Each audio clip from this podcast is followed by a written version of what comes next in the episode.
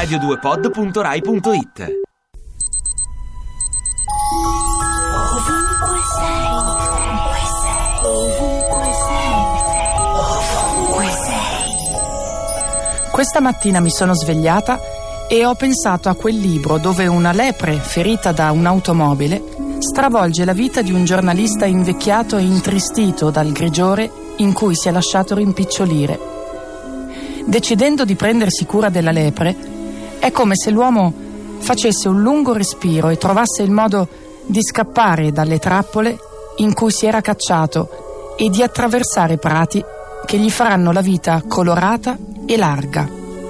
Così potrà farci stare le cose belle come una donna che gli vuole bene e un nuovo modo di guadagnare la pagnotta per sé e le erbe aromatiche per il piccolo faccia di pelo.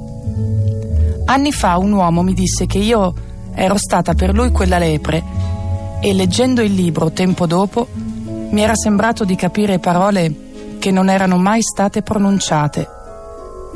E ho pensato che prima o poi capita a tutti di incontrare la propria lepre e non è detto che sia il segnale che bisogna correre via da qualcosa o incontro a qualcuno. La lepre può entrare nella nostra vita anche solo per indicarci di stare fermi, lì dove siamo e con chi siamo.